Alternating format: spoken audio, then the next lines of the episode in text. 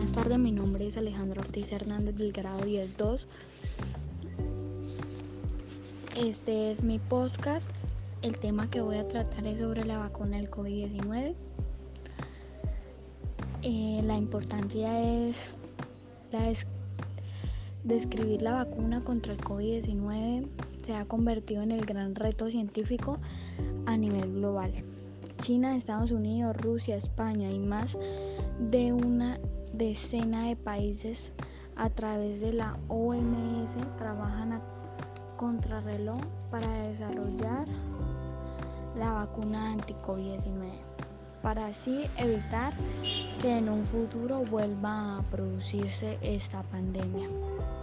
Sus, sus devastadoras consecuencias han puesto al COVID-19 como foro a nivel global, siendo un gran desafío para la Organización Mundial de la Salud y todos los países unidos por la lucha contra este enemigo común. Este tema va dirigido a todas las personas para decirles que esto no es un juego, que todos debemos cuidarnos y cuidar también a nuestros familiares. Estas son consecuencias que pasan en la vida y toca afrontarlas. Para todas las familias, como todos ya sabemos, esto fue muy duro porque fallecieron muchos familiares, muchas personas, muchos amigos. Entonces, pues, la vacuna del COVID-19 ha sido muy buena porque nos ha ayudado a la reactivación económica del país.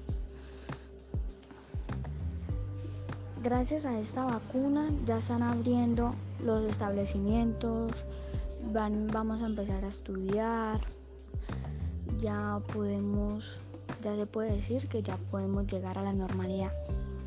Ya llegamos a la normalidad.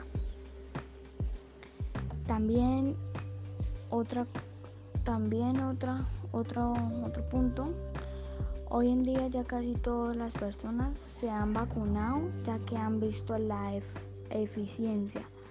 Muchas personas decían, no, yo no me pongo esa vacuna porque esa vacuna de pronto me, hace algo o a resultar con más enfermedades o me puedo morir muy rápido.